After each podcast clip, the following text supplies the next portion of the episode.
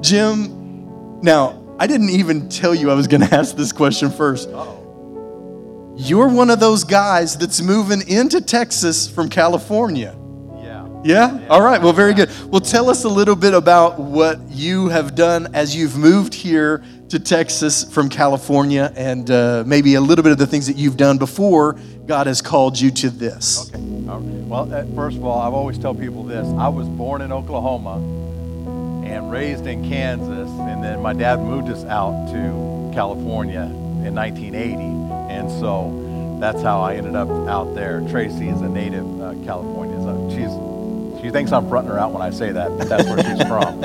And uh, so, anyway, some of the things that I did before before we went to ministry Yeah. is uh, when Trace and I first were, were married, I, I, my family's been in the trucking business, and so I was involved in that uh, for a while when we first got married, and then felt that the Lord was leading me. I was a, a, an introvert, very, very shy, very, very introverted, but leading me uh, to, uh, to the Bakersfield Police Department. And so I applied with the Bakersfield Police Department. There were 10 positions opened up. I remember there was 800 guys that applied for those positions, and, and I got on and stayed there until I think it was uh, 1999, and uh, ended up having to leave because I was injured on duty uh, in a motorcycle wreck. So, um, and then I went to the district attorney's office for a little bit and was just waiting for God to show me what I was going to do. I was knew I was called to preach. I was already preaching. Uh, Tracy was running a Christian school. I was running a bus ministry. I'd been doing that for a while and teaching a teen class. But I knew that God was calling us. Eventually, was going to call us to pastor a church. So we were just waiting for that, and that call finally it finally came. Now, and you are going to be starting a new church, and you were officially uh, kind of deputized by the North American Ministries Yeah. from Free Will Baptist, which is our denomination. Yes, sir. And that happened in 2020, but you have been in ministry, not just in ministry to the local community, you know, through the police department and things Yeah. of that nature, but also you've pastored a couple of other churches as well. Yeah, yeah. And uh, you, you've had some successful ministries in the past. God has God has done some great. We've been able to be in on His on His work, and um, uh, in 2003, God called us to Taft, California. It was a struggling church. That's a little oil field town outside of Bakersfield, and uh, there's just a handful of people. When we got there, it was about a 50 year old church, and so we went into that place, and, and God just lit that place on fire. Uh, we ran somewhere in the 150 area as a high, went to two services. Tracy started school. We had 40 kids in our school, tripled the uh, bus ministry over there, and God just did an incredible, incredible work there. And right as we were just really enjoying the fruit of that labor, uh, God called us away from there to plant a new church, brand new church, in a place where we had never lived, didn't have any family in that place, uh, which was um, Greenfield, California, in South Monterey County, about about 30 miles south of Salinas, and uh, not too far from Pebble Beach, but nothing like Pebble Beach. and um, we started a, uh church from scratch there uh, in a town, 90% Hispanic town, and um, God just did another incredible work there, and we built that church up to, I think we hit a high of 170 at that church, and uh, it's still going. We left there in 2017, 2017, and uh, I knew we were coming to Texas. I'll talk more about that in just a minute, but but we, we needed to make a pit stop, and I knew that for, for a while in Bakersfield to take care of my parents. So we did that until God called us uh, to uh, Texas. Now, one of the things that I was going to ask you about is, you know, we're doing this Lion-Hearted series. Yeah. And one of the things that we talk a lot about in this series, um, let's put up the one to remember real quickly. Uh, this is from Ephesians chapter 2, verse 10 For we're God's handiwork, Yeah. created in Christ Jesus to do good works which God prepared us in advance to do Yeah. and you were not like a guy who went to school immediately and went right out of high school or college and went straight into the ministry. You've taken a lot of different paths, and, and I think that's awesome because I feel like you you walked away from what would have been easy to go towards what you felt like was God's best for you. Yeah. And I, I'm like I'm Yeah. like this is not what you would say. This is part of why I'm doing the Yeah. interview because I want to give you that compliment Yeah. in front of everybody. But I also that. want you to kind of tell us a little bit about like how do you discern God's will? Because in this book, it's definitely about this verse of scripture that we're created to do something on God's in God's work and in his kingdom. That's what he's created all of us to do. We're not supposed to get saved and then just sit. That's right. We're supposed to be doing things, making an impact in our world and in his kingdom. And you could have been doing those things in other places, but you felt God calling you into a new place. Can you talk a little bit about how that feels to just follow God's lead into maybe what's a little out of your comfort zone, but you have a clear calling, if that makes sense? That's a long Sure. question, but Sure. You know, you know, God, I'm I'm simple, so God makes things simple for me. You know, when it when it comes to direction of what I'm supposed to do, and um, every time that I went someplace, it simply, really, honestly, has just been the name of the town, just out out of the blue. You know, Taft was that way, Greenfield was that way, uh, Waco uh, was that way. We had opportunities. Um, to after we after we had left uh, Greenfield and, and was in Bakersfield for a while. You know, we had phone calls coming in, um, contacts that were being made for uh, existing churches that needed pastors. You know, and stuff that was close by for us, where we could have you know been closer to our families uh, there in, in in California, and uh, but. Uh, we just we just knew that God was was calling us to uh, to Waco. We we don't know anybody there. We've never lived there. In fact, we had never even been in the town until September of last year uh, to secure uh, some housing uh, that we could move to. Um, but you know, there's just there's this comfort that comes from that, even though we're 1,300 miles from home. The only thing that I can tell you, and the way that I've experienced it, and I'm not saying it, this is the way it is for everybody, is just that God just lays a place on your heart, and you will you're just not satisfied with anything else until you're in that place, and then you and you just know that that's where you're supposed to be at. You just there's just this comfort, this contentment, um, and and and your heart is in that area and for those people. Yeah. So. And I know that last night when we were sitting around my dinner table and stuff, we, we talked a little bit about how you've been aware that God was eventually going to call you to Texas. I mean, Yeah. we're not surprised, right? I mean, Texas folks, we're not surprised. I mean, they find God said, "Come home, come to my land," right? Yeah. Local call when you're trying to call heaven from here. Uh, so anyway, I'm just saying. But yes, welcome to God's country. I'm putting that on a T-shirt. Yeah, yeah. Here, I'm just going to give you the introduction. Here's what you need to say. I'm not from here, but I got here as quick as I could. That's what yeah. you say when you're not from here. But uh, Tracy, are you good with like the move and coming here to Texas as well? Yes, absolutely. Yeah, and uh, and, and I know that this is something that's been on y'all's heart for a little while. That y'all have had conversations. Yeah. and that's something that just didn't die. No. You know, I, when, when, I, when I went to Taft, for instance, when we were talking about this last night, my, my heart, my intention is always just to, this is where I'm going to be the rest of my life. That's the mindset that I go in with.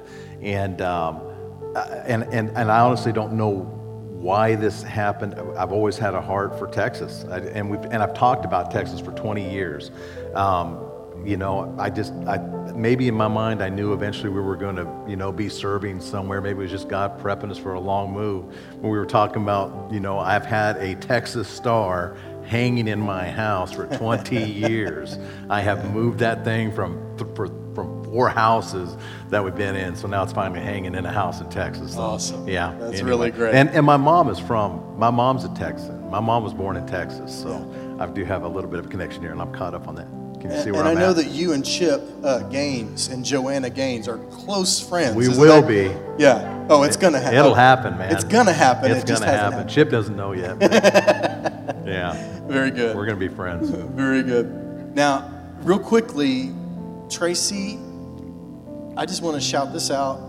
Um, August 27th is coming up, and that is, believe it or not, the five year anniversary coming up this week for Hurricane Harvey. Wow. Can y'all believe that? Five years. And you spent some time here, is that right? How long were you here? So, so you were in the insurance business, right?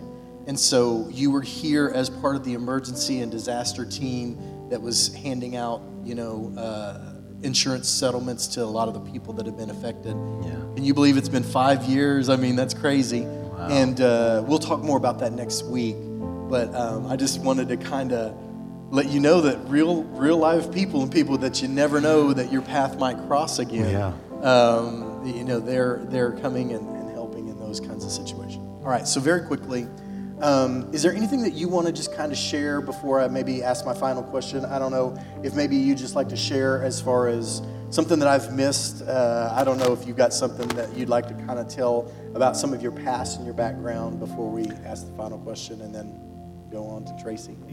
You know, I, I would, the one thing that I would ask for, Tracy's going to talk to you in just a moment, just is just pray for, you know, just uh, keep our, our family in prayer. You know, that's not, uh, definitely not crying about this. It's just, you know, life is life. You do, you go where God sends you.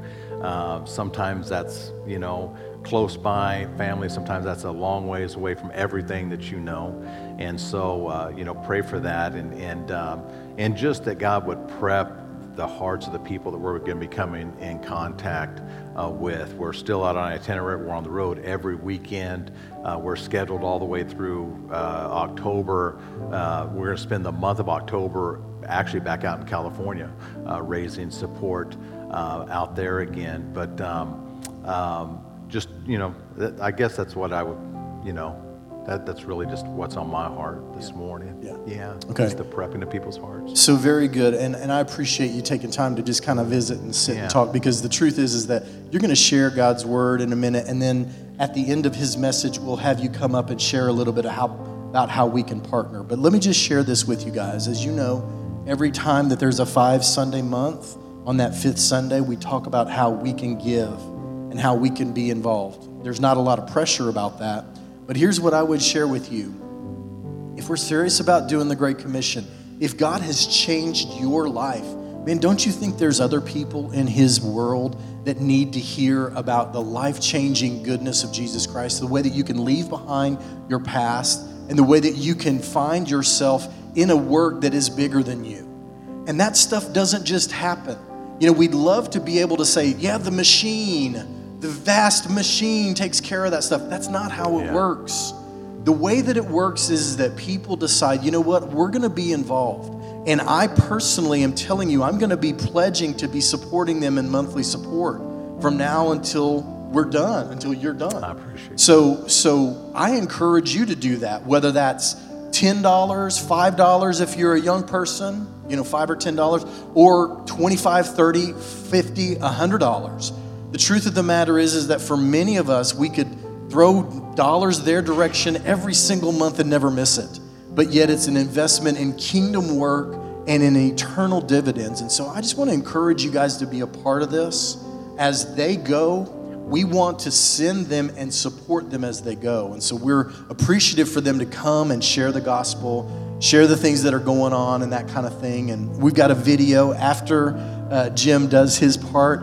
I'll ask Tracy to come forward because, truth be told, Jim and I are a lot alike, and Tracy and Shelly are a lot alike. And if you haven't figured out, Shelly's the brains of this operation. I'm just saying, right? I, I'm not making any characterization. That's true. All right, No, so I'm, anyway. gonna, I'm just going to admit to that right now. But yes, so so Tracy will come forward and kind of share that towards the end, and we'll be involved in that. We want you to be involved as well. Yeah. And so we thank you guys for coming. Thank you, Brother And Randy. thank you so much for being a part of what God is doing. Here's what I would just share, uh, and then we'll go to that clap in just a second. Here's what I know I know that real people make real sacrifices for God's kingdom to move forward. And sometimes the lack of God's influence is because that we as Christians haven't got involved. And so I want to encourage us to just decide, you know what? We're going to get involved. We're going to do our part. Big, small. Maybe the Lord is laying on your heart to really seriously partner with the Kilgores as they go. And if that's the case, you can get in touch. I believe we've got, yeah, there it is right up there. You can support them. There's a phone number where you can get in touch. Or if you are interested in having more information and you need me to answer a question or two for you, you can get in touch with me right there. All right. So we're going to have a word of prayer. And uh, then I'm going to turn it over to Jim, and Jim is going to lead uh, as we kind of go through this time. So, why don't you guys all stand with me as we pray? Dear Lord, as we go into this time where we are moving towards your word being shared, I, I pray that our hearts would be open and that we, your children, would receive. Yes. And Lord, maybe more importantly than we, your children, receiving, may we, your children, act. When we see you're moving, and when we see someone who's volunteering to do something for your kingdom work, man, don't let us leave the easy part undone. These folks are willing to go and share. They're willing to go and start a church without anyone to help them. What an incredible, courageous thing to do. But God, they can't go unless we just say yes to your leadership. And so if you're laying on our hearts to support, Help us, Lord, to be faithful, to do what you have led us to do. And I know that some will pray and support in that way, but I pray that we would also give and that we would make a sacrifice towards your kingdom work. We love you and thank you, and we thank you for Jim and Tracy, and may their path be eased and led in every single way by your Holy Spirit's leadership and guidance in their life. We thank you for this time today. In Jesus' name we pray. And everyone said together, Amen. Amen. Let's give Jim and Tracy a hand. Amen. Thanks, folks. Thank you, baby. Yes. Thank you, brother. All right. It is so good to be here with you uh, all today. I count it a privilege uh, to be here. I've really been looking forward to uh, spending time with your pastor. It was nice to meet his wife, and they took really good care of us last night. I have already prayed for forgiveness for gluttony. Last I, I fed him steak oh, last goodness. night, and uh, so so that's a good. Kids and teens, y'all can be dismissed. Thank you. If you got your Bibles this morning, would you turn to Joshua chapter 4? That's where we're going to be at. And I'll have you stand uh, for the uh, reading of God's Word in a little bit after the introduction uh, time. Trace, let me give this back to you so I can. So, Joshua chapter 4 is where uh, we're going to be at. All right. I was, um, I've heard a story over the years, last few years, I would say, about a husband and a wife who were getting up in age, you know, and, and uh, we were talking about me losing my hearing this morning a little bit, and, and uh, things happen as we get older, and they began to be getting, uh, to get uh, forgetful, and so they decided, hey, we need to go to the doctor and find out, you know, if there's any help that we can get for this. And the doctor just really made it simple for him. He said, you know, you really just need to write things down. If you're forgetting stuff, just write it down. So they said, okay, we'll do that. They go home, and one night they were sitting in the living room and they were uh, watching television, and the wife decided she wanted a bowl of ice cream. And so she, she asked her husband, Would you mind going and into the kitchen, and get me a bowl of ice cream. And he said, Sure, I'll do that. She said, Well, you might want to write that down. And you might forget in between here and there. And he said, I'm going to remember that you want a bowl of ice cream. And so he's getting ready to leave the room. And she goes, Oh, and I'd, I'd like to have some whipped cream on that ice cream. You might want to write that down so that you don't forget. He said, I can remember that you want a bowl of ice cream with some whipped cream on top of it. He's just about to make it outside of that door into the kitchen, and she stops him again and says, Oh, and could I have a cherry on that? You might want to write that down. And he said, I'm going to remember that you want a bowl of ice cream with whipped cream and a cherry on top of that. I don't need to write it down. So he goes into the kitchen and he's in there for a quite a bit of time. 30 minutes passes by, and he walks back in. He sets her up a TV tray, and he sets a plate in front of her that has bacon and eggs on it. She looks at the plate, she looks up at him, looks at the plate again, looks up at him, and said, Where's the toast?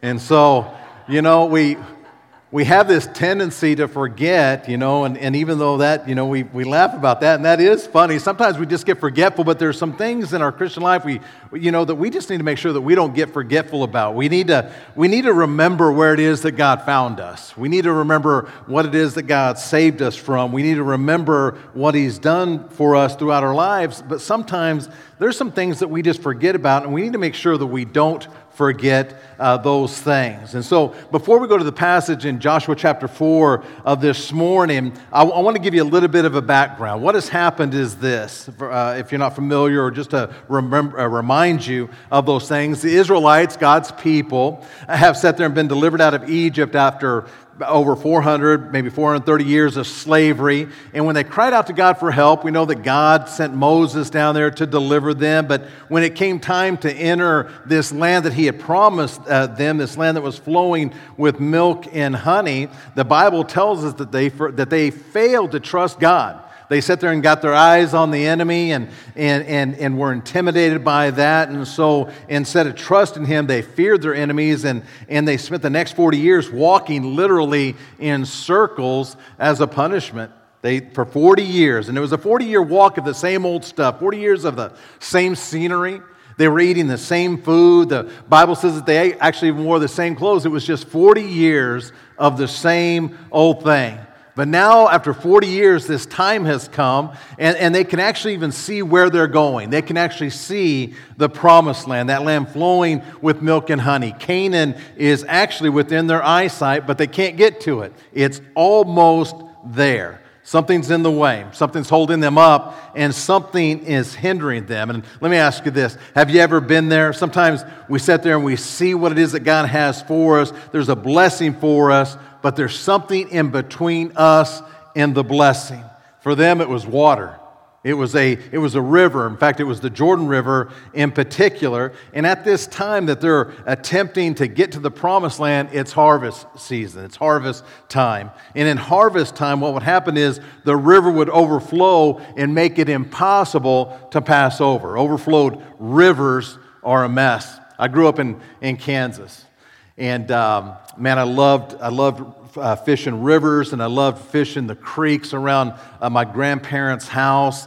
And uh, when those banks would overflow, it would just make it a mess. You couldn't even get to the water. And if you tried to, you were going to at least lose one boot, if not both of them. Has anybody Ever done that? You ever stepped in mud and lost your shoe? That is a horrible, horrible mess. And there's about 200, two and a half million uh, people, uh, Israelites, that need to cross that river. So this is, a, this is a bad, bad situation with overflow banks and rushing water between them and the promised land. Things are just not looking so promising. And it looks impossible. But here's, I want to tell you this it looks impossible, but this is where God works best. God works best in the impossible. I, I, just think that He shows Himself to be who He is in the impossible, and that His power over everything is demonstrated in the impossible. I'm reminded about those words that He spoke Himself, those words written in red in our Bibles in Luke 18 and 27, when He said, What is impossible with man is possible with God. God is the solution to the impossible in our lives. Do you believe that? If you do, say amen. He, he is the solution to the impossible in our lives. So here's his solution for the Israelites and the problem that they're having. God gives them some instructions to this river situation. He sits there and he tells them the priests and the Levites were to bear the ark uh, of the Lord, the ark of the covenant. That was that gold covered wooden box with that elaborate lid on it that represented the very presence of the Lord. Inside of it was the Ten Commandments and Aaron's rod that budded. There was going to be some manna in there that God had provided during their journey, and it was to be carried to this muddy Jordan River with all those people following about a thousand yards behind the priest and the Levites. In Joshua 3 and 13, it says this As soon as the priests who carry the ark of the Lord, the Lord of all the earth, set foot in the Jordan, as soon as their feet touch the Jordan, its water flowing downstream will be cut off and stand up in a heap. And that's exactly what happened. By the way, that kind of sounds familiar, doesn't it? A body of water drying up and some dry land to pass over. It sounds like maybe a, a 40 year memory, you know, of something that had actually happened before there, uh, uh, you know, at the Red Sea. And so that is exactly what ended up happening. The Word of God tells us that as soon as the priest touched the water, the river stopped flowing. In Joshua 3 and 17, it says this The priest who carried the ark of the covenant of the Lord stopped in the middle of the Jordan and stood on dry ground while all Israel passed by until the whole nation had complete, completed the crossing on dry ground. I want to tell you this when you have the presence of God, when you have the direction of God, and you add the obedience of who He is speaking to, impossible things can happen. Let me say that again. When you have the presence of God, the direction of God, and you couple that with the obedience of people, what looks impossible can happen. Amen? It can happen. Some of the things that God calls us to is absolutely, in our, in our eyes, crazy, impossible, but I've seen it happen. Now, if you were there when that happened, when this river crossing happened, when you, if you were there when those priests had sat there and they were bearing the Ark of the Covenant and they come to the water, and as soon as their feet touch that muddy, that, that river, and everything, the water stopped and the ground turns dry so everybody can cross, that'd be something I'd want to remember. Not only would it be something I would want to remember, it would be something that I'd want to pass down to my children, and I'd want them to know this actually happened. That God made a way where there seemed to be no way, uh, so that we could enter into His promise. But you know what we are? We're forgetters. We are apt to forget a lot of things about the blessings of God and the goodness of the things that God has done for us. And sometimes we don't even tell those events to people that come after us. And so God made a way for that event to be remembered. So in Joshua chapter 4, verses 1 through 9, would you stand with me for just a moment and let's read God's word together? Joshua 4, verses 1 through 9. Here's what the word of God tells us. When the whole nation had finished crossing the Jordan, so they've already made it across, the Lord said to Joshua in verse 2 Choose 12 men from among you, one from each tribe, and tell them to take up 12 stones from the middle of the Jordan, from right where the priests are standing and carry them over with you and put them down at the place where you stay tonight. So Joshua called together the 12 men he had appointed from the Israelites, one from each tribe, and said to them, Go over before the ark of the Lord your God in the middle of the Jordan. Each of you is to take up a stone on his shoulder according to the number of the tribes of the Israelites to serve as a sign among you. In the future, when your children ask you, What do these stones mean?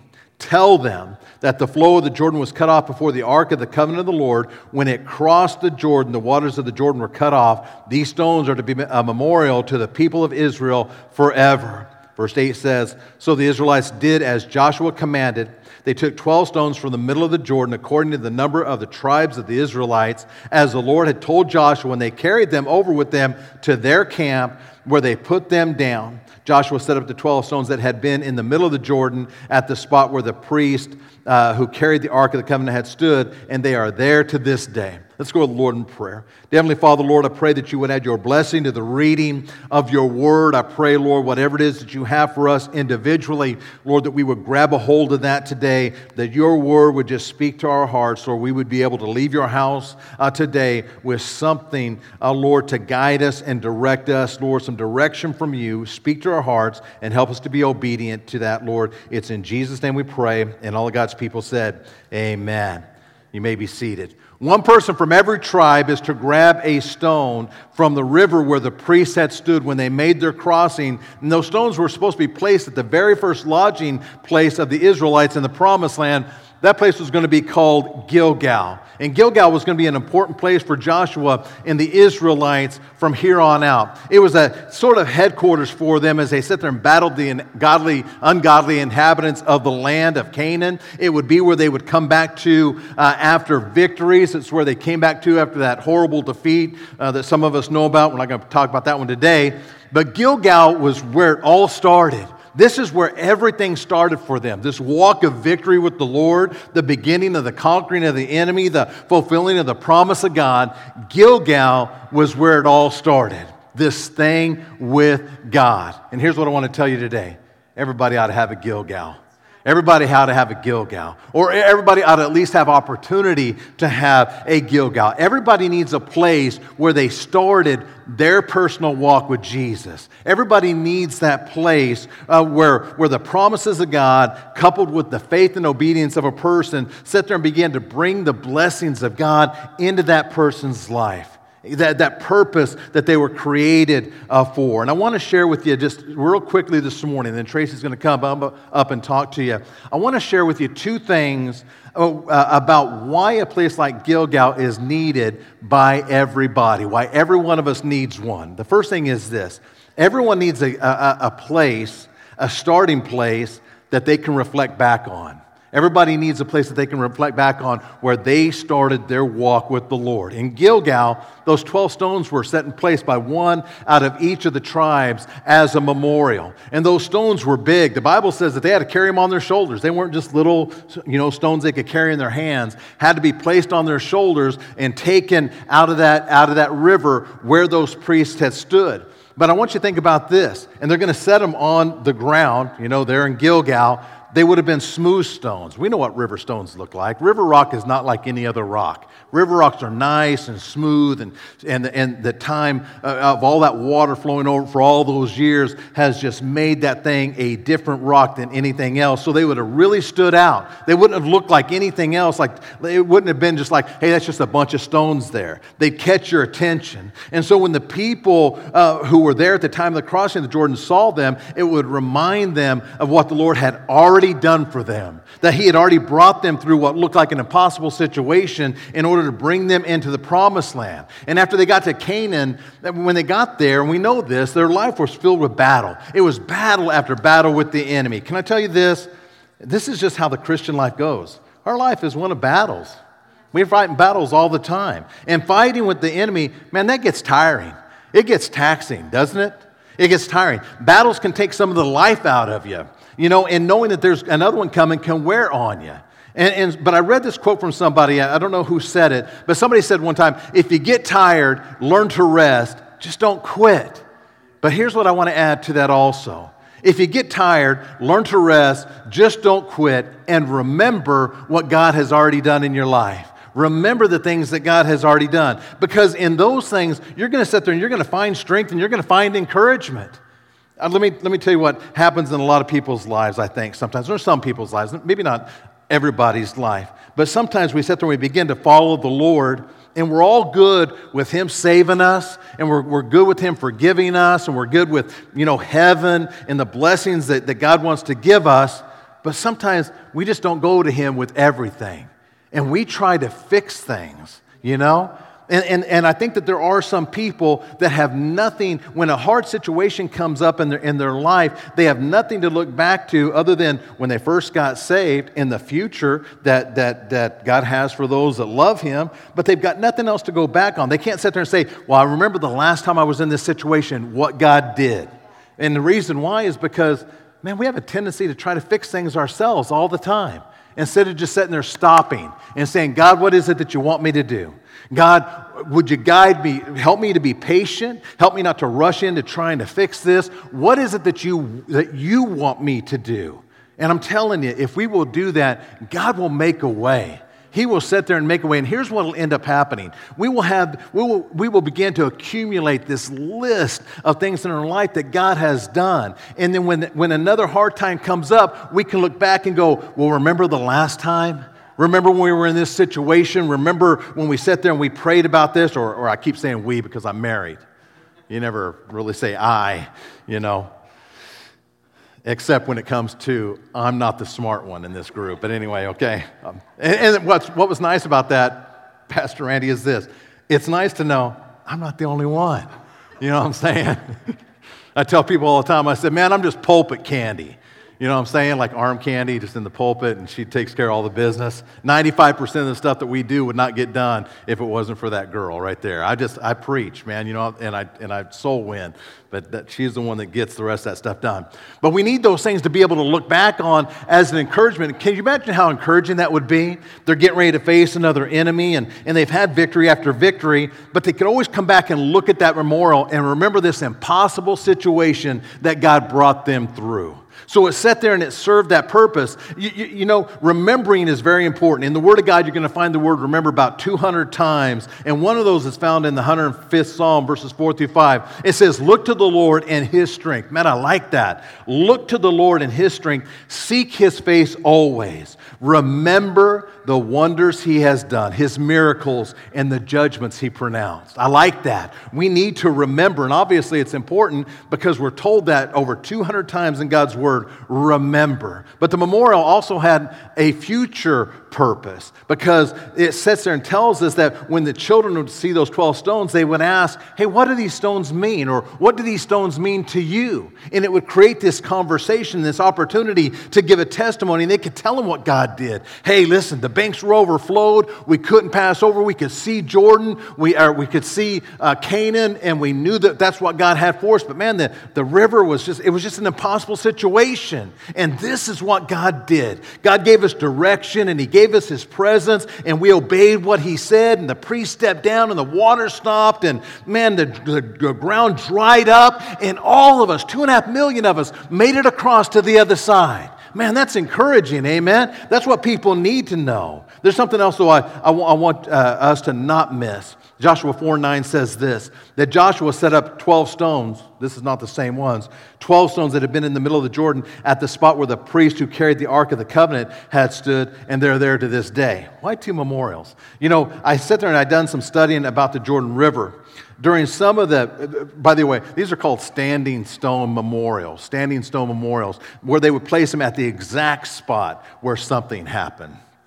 So he sets them right in the middle of the water. During some of the year, that water level would have been low. And so when that water was low, you know what you could see? The memorial stones could be seen during the low water times. But in the harvest season, the high water times, with that water raging and rising, you're not going to be able to see those stones there. Those same stones would not have been visible. So I was thinking, man, you know, the low water times kind of, I picture the good times in life. Well, we can sit there and it's easy to see the memorial stones. It's easy to remember what God has done in good times. But then sometimes those high water times come in our life, those hard, the, the high water or the hard times, and it's not so easy to see those stones. But there were always the stones in Gilgal. Those could always be seen, even in the high water times. The visibility of those didn't depend on whether things were good or whether things were bad. It was always there to remind them. Everybody needs a starting place that they can reflect back on. The second thing is this everybody needs a place where they can renew or return to the things of God. Jeremiah, uh, Joshua 4:19 says this. Now the people came up from the Jordan on the 10th day of the first month and they camped in Gilgal on the east border of Jericho. The actual day of their arrival is given in the promised land. It's been 40 years since they've left Egypt. It's been 40 years since the Passover lamb had been killed, uh, you know, to make the, the way for them. 40 years since the blood was applied to the doorpost and the lintel so the death angel would pass over them. 40 years since freedom from slavery had come. And let me tell you something. I didn't used to I used to think that 40 years is a long time. Now, I used to really think that 40 was a long time away. You know, I used to think, man, if you're 40 years old, man, you're just like almost knocking on death's door. You know, of course, I'm a long ways past 40 now. And let me tell you, it's still a long time, though. 40 years is a long time. 40 years is a long time. And, and, and in that time, two things had not occurred, uh, and the practice of them was about to be renewed. In Joshua chapter 5, the practice of circumcision was going to be renewed. Circumcision was that seal of God's covenant with Abraham. It was that it, it, included the promise of the possession of the land. And, and, they hadn't been circumcising their children since they left, or their male uh, children since they left Egypt, but now they're getting back to what God had required from them. This next one Man, I tell you, I got to tell you something. Man, I studied and I studied because I wanted to make sure I was telling people the right thing. So I studied and I'm studying. I'm like, man, did they not do this? Do you know that the Passover wasn't celebrated? And I, so I kept reading and reading. And I'm like, man, am I right on this? And then, of course, when Matthew Henry said, no, they didn't, I went, okay, Matthew Henry knows. So the Passover was not celebrated. The Passover was that celebration of God delivering them from Egypt and the death of the firstborn that sat there and opened the, the door for them to get out of Egypt. And so for all those years, the Passover hadn't been celebrated. Can I tell you this? They could have been doing all of this 40 years ago, by the way. They could have been doing all of this 40 years ago if they would have just obeyed God the first time uh, going into the promised land. They could have been doing this for 40 years. Let me, let me stop right here for just a moment. I don't know, I know three people in this whole room. That's pretty much it. You know what I mean? I don't know your lives or anything else like that. And I don't know if you're right with God, or if you're not. I don't know if you're backslid or not. I don't know if you're being faithful to God or not. But I will tell you this if you're not, if you're not right with God, if you're not saved, if you're backslid, how much time are we going to let pass where we could be doing things, you know, for God, where we could be walking in promises, you know, and walking in God's blessing. I mean, could you imagine 40 years that have been wasted in a sense that they, could you imagine what could have been done in the promised land during that time? How long are we going to walk in the wilderness when we could be walking in the promises of God? They have wasted 40 years of their life. I would say this I wouldn't waste 40 more seconds. I wouldn't waste 40 more seconds, man. I'd get things right with God today. Well, here's what ends up happening. Right now, before the celebration, they're getting ready to have the Passover, and they're going to start circumcising their sons again, like God told them to, and they're going to practice the, the Passover, the celebration of the Passover, like God told them to. But right before they do that, Joshua speaks these words in Joshua 5 and 9. The Lord, uh, then the Lord said to Joshua, He says, Today, today, they're getting ready to celebrate. They're standing in the promised land. He's made a way. He said, Today I've rolled away the reproach or the disgrace of Egypt from you. So the place has been called Gilgal to this day. Gilgal means a rolling away. A rolling away. And he said, I've, I've rolled away the reproach or the disgrace of Egypt from you. This is what everybody needs. Listen to me. The reproach, the disgrace of our sin, and its penalty rolled away from us. Man, that's what everybody needs. That's what, hey, there's some things that our needs might be different in, in, this place right now. Somebody might need a job. Somebody might need, you know, a home. Somebody might need this or that. But, you know, and so all those things differ in our lives, maybe. Our physical needs. But I'm telling you that there's one need that every one of us have, and some of us have had it met already, but, and that's the disgrace, the reproach of our sin and its penalty rolled away from us. And that only comes one way it only comes one way, and that's by way of repentance towards God and faith in the Lord Jesus Christ. Amen. And what he did on Calvary's cross being enough.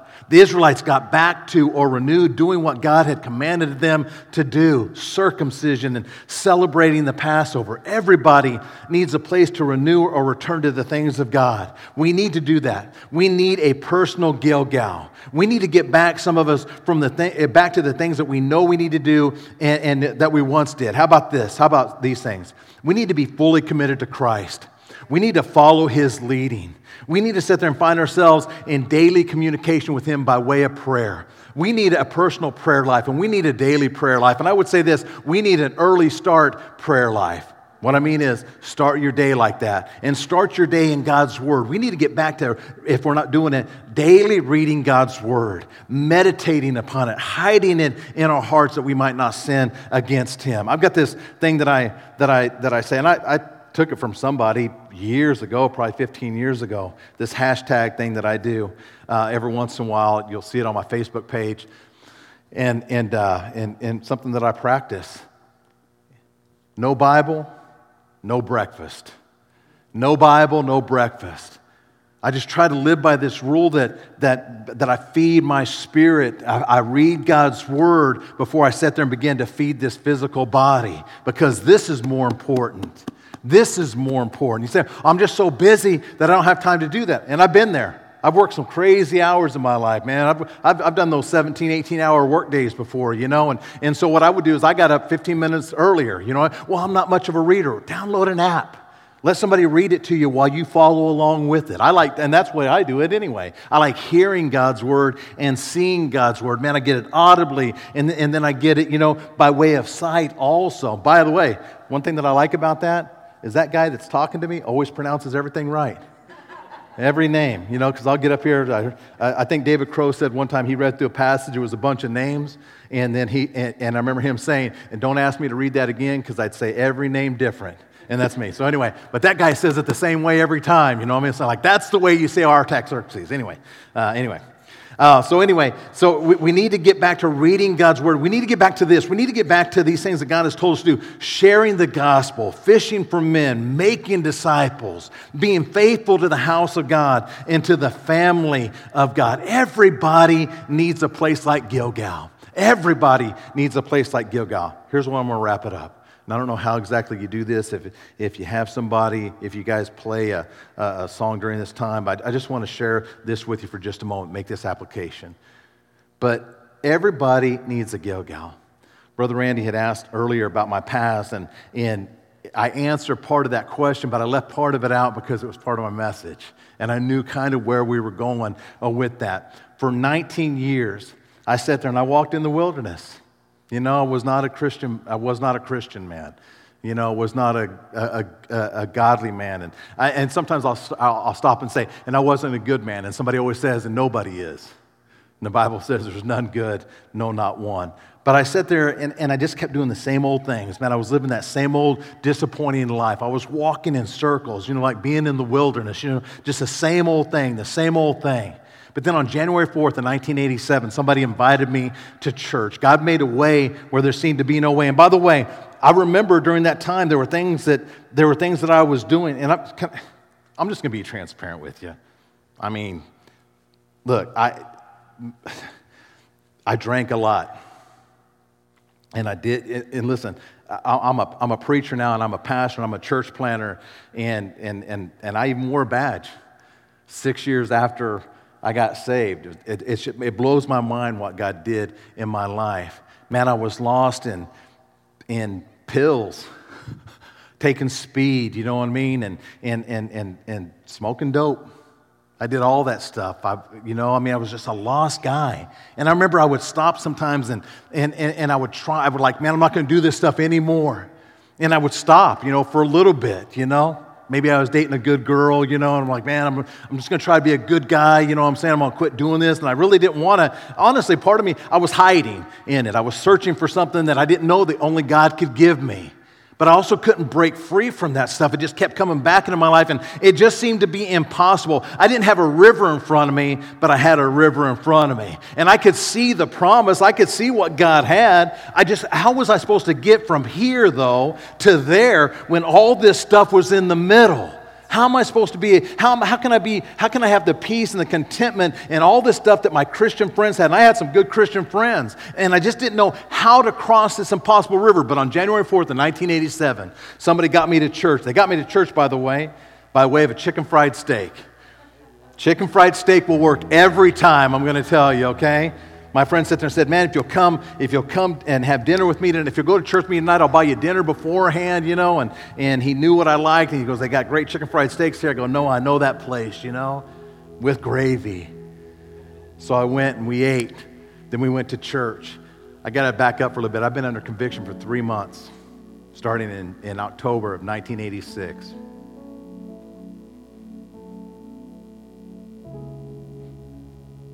And I went to church that night. I had no intention of crossing, I had no intention on being saved. I'm so glad that God doesn't sit there and focus. Hey, listen, he, he has no intention on doing this tonight, so this isn't going to happen. But God's, the Holy Spirit's dealing with me. The Father's drawing me to the Son. I make it all the way through the altar call. My buddy drives me back to my, my car, my truck, my pickup and it's pouring down rain, and I'm not getting out. And he's brand new, he's a brand new Christian, you know. And he looked over at me and he goes, Are you okay? And I said, No. I remember staring at the dash of that Chevy pickup, and he waited for a little bit and he goes, You want to get saved? And I said, Oh, yeah. Next thing I hear is the roar of a 454 Chevy, big block, just ripping down the street. I- I'm pretty sure we ran stop signs. I'm not sure. But he was trying to get me to the pastor as quick as he could. And when pastor opened the door, I remember him saying, We got one more for Jesus. And in simplicity, my pastor just told me who I was without Christ and what I was in danger of. And then he told me who I could be in Christ and how easy it really was. And it was almost like somebody had stepped into the Jordan and the rivers rolled back and the mud dried. And, buddy, I crossed over. Help me out. Amen. I crossed over into promises that I never even knew about. Help me out. Amen. I just, I crossed over. Man, it had, it, it was done. It was a done deal. You know what that was all because of? There were 12 stones in Gilgal, but there's one outside of a grave. Help me out, amen. That was rolled away, not by men, but by God Himself. And out of that grave sat there and came the Savior of the world after three days of being away, and He came back. And He did something more important than a priest tipping his toes into the Jordan. He overcame death, hell, and the grave. Amen. and made way for you and I to sit there and have a relationship with Him that not only we can enjoy here, but that ends up in a place called heaven. Can't wait to get there. Would you stand with me tonight, this morning? I just want to go with Lord in prayer, and then I'm going to get out of the way and hand it off to Brother Randy. Maybe today you're here, man, and there's just a Jordan in front of you, and you can't figure out how to get across it. I'm telling you, man, just give it to the Lord. Just give it So I see promises that He has for. me. I just know how to get to there to to it. Just give it to God. Ask Him, and if it's really what He has for you, He'll make a way. Maybe today it's salvation. Maybe today it's just being saved. You've never been saved, and you need to give your heart to the Lord. He'll make a way for you. He'll make a way for you. Maybe today you're away from the Lord and you need to get back to Him, but it looks impossible. He'll make a way for you. Maybe today you're, you're a Christian, but I, I, that stuff that I went through, we, we've gotten away from the things that we need to do. He'll make a way for you. He'll make a way for you. You need your own Gilgal. I would say to make Eagle Heights your Gilgal. Amen. Make this your place. Make this your place that you can drive by when you're with your friends. You go, hey, that's where I went to church. And hey, let me tell you what happened there. Help me out. Amen? When, I, when I go to Shafter, California, when I go to Shafter, California, that's my Gilgal. That's my place. And I, can I be honest with you? There's been times where I'd stop by there when my pastor was there and the door would be locked, and I'd knock on it, and I just had to go down things were okay sometimes, and some, but I just had, I just wanted to pray one more time. I wasn't even going there. I was pastoring another church, but I just wanted to go there and pray, and I wanted to thank God for what He did for me. And, and then I'm just going to be again transparent. Sometimes, sometimes I, sometimes I would go there and I would get to the altar and I would pray because I needed to renew some things in my life. There were some things that I had gotten away from, and so I just had to renew things there. But I think one of the greatest things was to be able to let my kids know. You know, this is where I met Jesus. I heard him calling my name. I was so glad to meet him. He was so glad I came. And he'd be glad if you came today. Let's go to Lord in prayer. Dear Heavenly Father, Lord, you know our hearts. We know what you're doing in them. We know the business we need to take care of you uh, with, with you. If there's any business to take care of with you, Lord, I pray that we would just be found obedient and you glorified in the things that we do and say. Thank you for making a way where there seemed to be no way. In yes. Jesus' name we pray. Amen. So as you stand and just, if you would, just bow your heads very quickly. I'm not going to take any more time than I need to, but I do believe that every time we hear so clearly from the Lord, that we give opportunity to respond to that.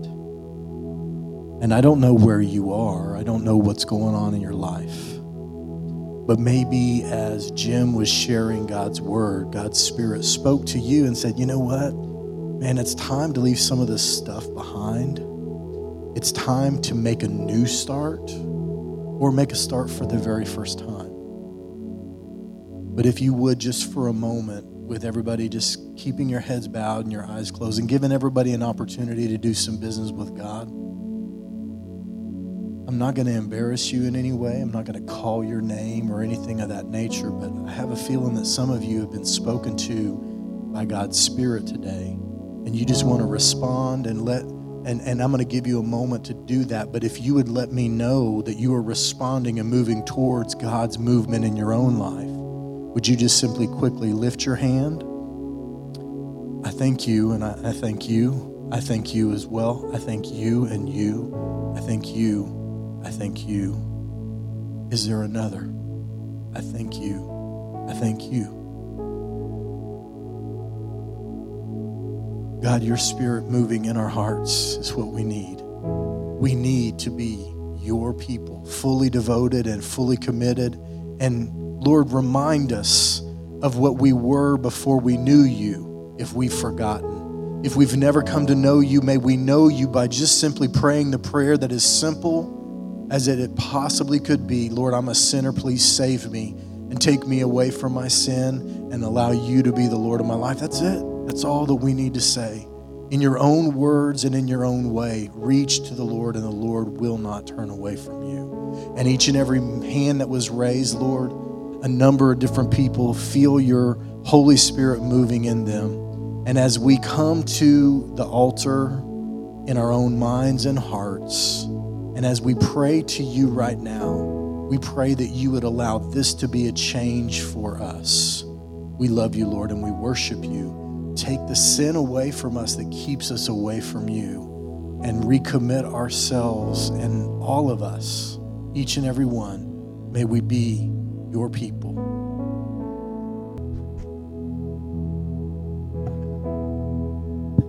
Hey, here I am. Go ahead and have a quick seat if you don't mind. Hey, can we give Jim a hand for just an incredible opportunity? Man, thank you so much. Awesome job. Tracy, come on forward. And uh, hey, listen, can I just be, can I just put it out there? This is the kind of thing that he's going to Waco to do. This is the kind of thing we need to be supporting.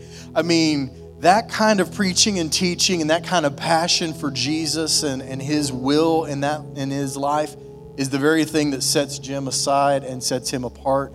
He's already started a church and been successful at it. So many times preachers go out without the ideas of exactly how and what to do. Jim and Tracy have done this before.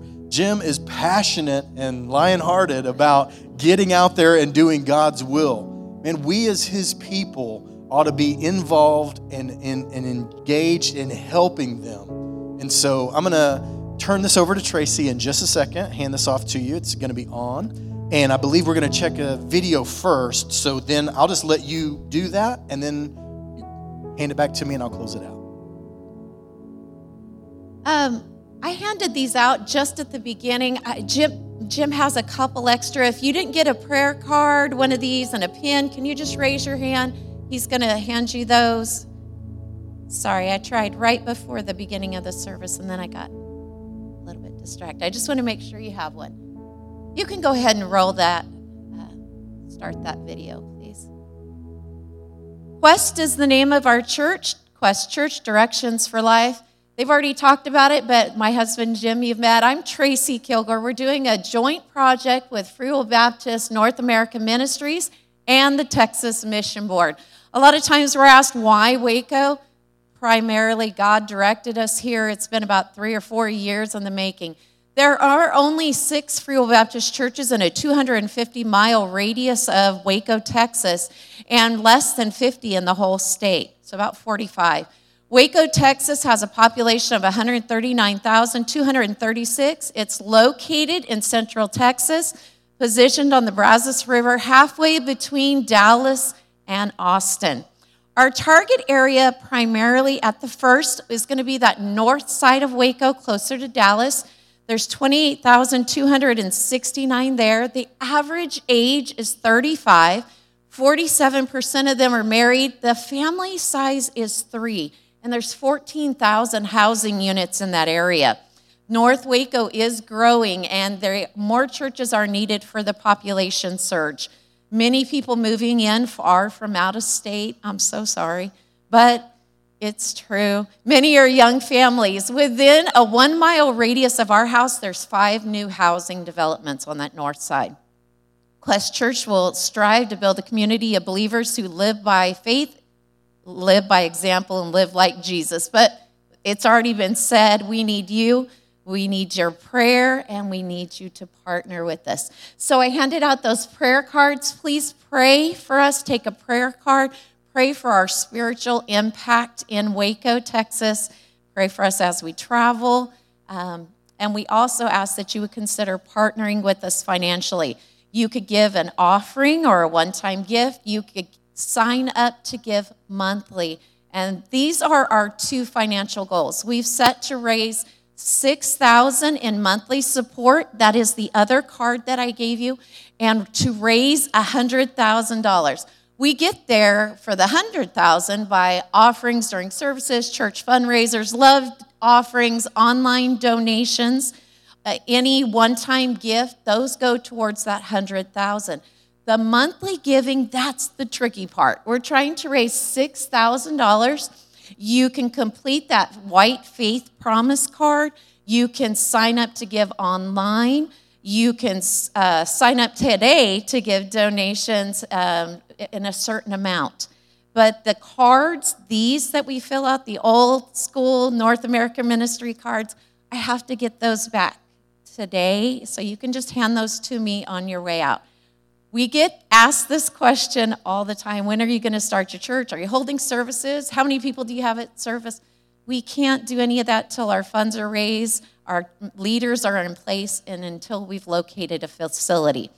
Great thing about technology, one of the things I hated the most during COVID was that stupid QR code at every single restaurant you went to when they wouldn't hand you a menu. I'll tell you, you guys check it right now, grab your phone. It, technology is a beautiful thing, and I love that QR code now because anywhere in this room, you can actually scan it from your phone and you can give a one time donation. You can sign up right there to give um, monthly. I will tell you, the people of Texas have been fantastic in helping with that 100,000, but we are really desperately in need for the monthly support because that is what North American ministry goes by to know if we're going to be allowed to start and that's the designated giving. Now, I did have a young man, he is so cute at one of our last church, young, young married man, and he said, It's kind of like a subscription. And it had never crossed my mind. He said, Well, there, I have a lot of subscriptions that I don't even use. I said, The gym, and he goes, Well, that's, yeah, well, yeah, the, the gym one, yeah. But we, we sign up sometimes for subscriptions that we aren't using. And I would love to challenge you that if you have some subscriptions that they're automatically taking out already, how about you just cancel those and put those towards souls being saved in Waco, Texas? Because you're not missing it anyways. And we would love to have not your tithes, not the offerings that you give to your church we would just like to have a little bit of the extra monthly. That amount that you spend when you don't want to cook, or that little bit of extra when you go to Starbucks, or that little bit of extra. Um, the one lady in the Bible said she just wanted the crumbs that fell from the table. We're not asking for your tithes or your offering, just a little bit of your crumbs. But if you fill out this faith promise card, this one I need back. If you do it online, um, you can use that QR code, or I have one at the back table. And we would love for you to partner with us. Um, and the souls that are saved there, that is that fulfillment that your pastor talked about the Jerusalem, Judea, Samaria, and the uttermost parts of the world. We'll go for you. We just need a little help. Much. Thank you. Can we give the Kilgores a hand for being here? Great job. Awesome job. Thank you so much. And uh, I want to ask you guys, if y'all don't mind, can y'all go back and stand next to your table? I know we've got uh, other people in different parts of the church, but most everybody will be going out those main doors and the front doors. I mean, y'all go by and give them a fist bump and uh, you know, I would say give them a hug, but I'm not trying to tell you what to do. But hey, go by there, at least give them a fist bump. Let them know that they've been a blessing because I know that they have. And if the Lord is leading you to be a part of this, man, don't say no. Don't, don't put that off either because the truth be told, if you don't do it now, you probably won't do it. And so don't be a person who knows that the Lord is leading you to do something and you don't actually follow through. So may God bless you guys as you go. I'm excited for what EHC is going to be doing to support this brand new work in Waco, Texas. And uh, hey, thank you so much for being here today. And we end the way that we always do, and you guys can say it right along with me. We just heard God's word. Now let's go live it. God bless you guys. Love you.